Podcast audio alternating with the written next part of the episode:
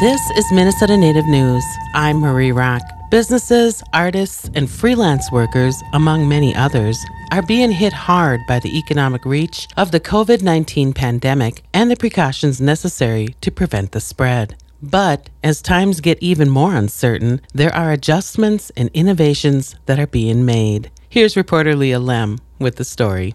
The University of Minnesota's Extension Center for Community Vitality, along with Bii Gii Wiin and Minnesota's Indigenous Business Alliance, came together to host a conversation with American Indian businesses, artists, and entrepreneurs who reside in the Twin Cities, Duluth, and Bemidji.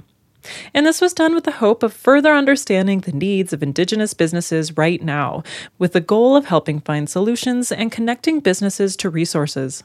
Fawn Sampson is the American Indian Leadership and Civic Engagement Liaison for the University of Minnesota's Extension Center for Community Vitality. You know, hoping that we would at least get three, maybe 10 people.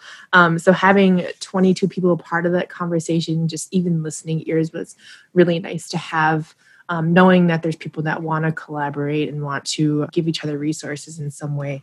Business owners, artists were on the call, but also those in philanthropy and other organizations willing to share their knowledge and resources were on the line as well.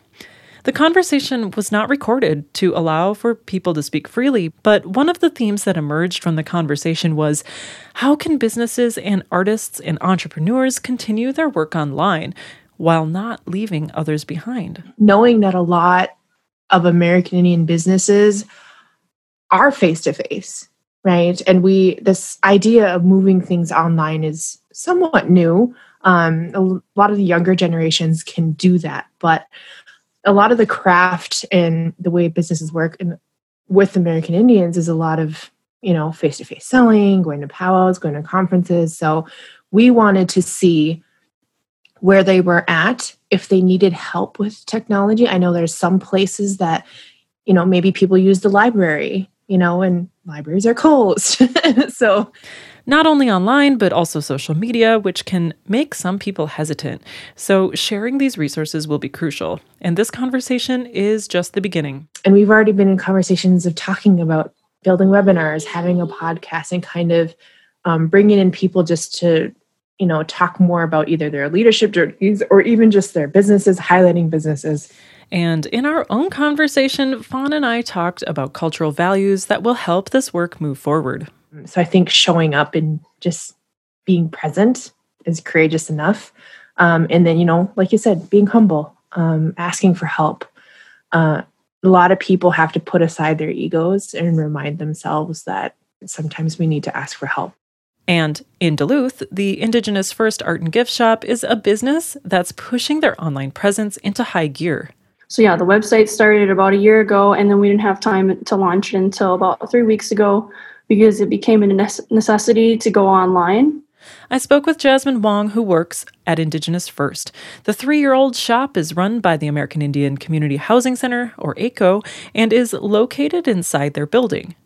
Even though the doors are now locked, Jasmine is still at work creating emergency food packages for the tenants at AICHO and preparing art for shipment or curbside pickup.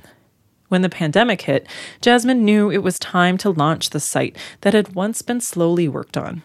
Yeah, if uh, you know all this negativity, at least one thing at AICHO positively came out of this pandemic, um, and it's getting that website pushed out there. So our 70 different Native American artists can continue to make in- income from Indigenous First. And the art that's sold on the site that's supporting their artists range from high quality prints, beadwork and jewelry to some food items and even seeds. And yes, Indigenous First is open to new artists, though there is currently a wait time. If we take on a new artist, the easiest way is to message us through Facebook, Indigenous First Arts and Gift Shop Facebook. We're currently we're on pause for probably about another month, but after that, we would love to continue to take on new artists and Indigenous First Art and Gift Shop is on Facebook and can be found online at indigenousfirst.org. For Minnesota Native News, I'm Leah Lemm. Minnesota Native News is produced by Ampers, diverse radio for Minnesota's communities, made possible by funding from the Minnesota Arts and Cultural Heritage Fund and the citizens of Minnesota.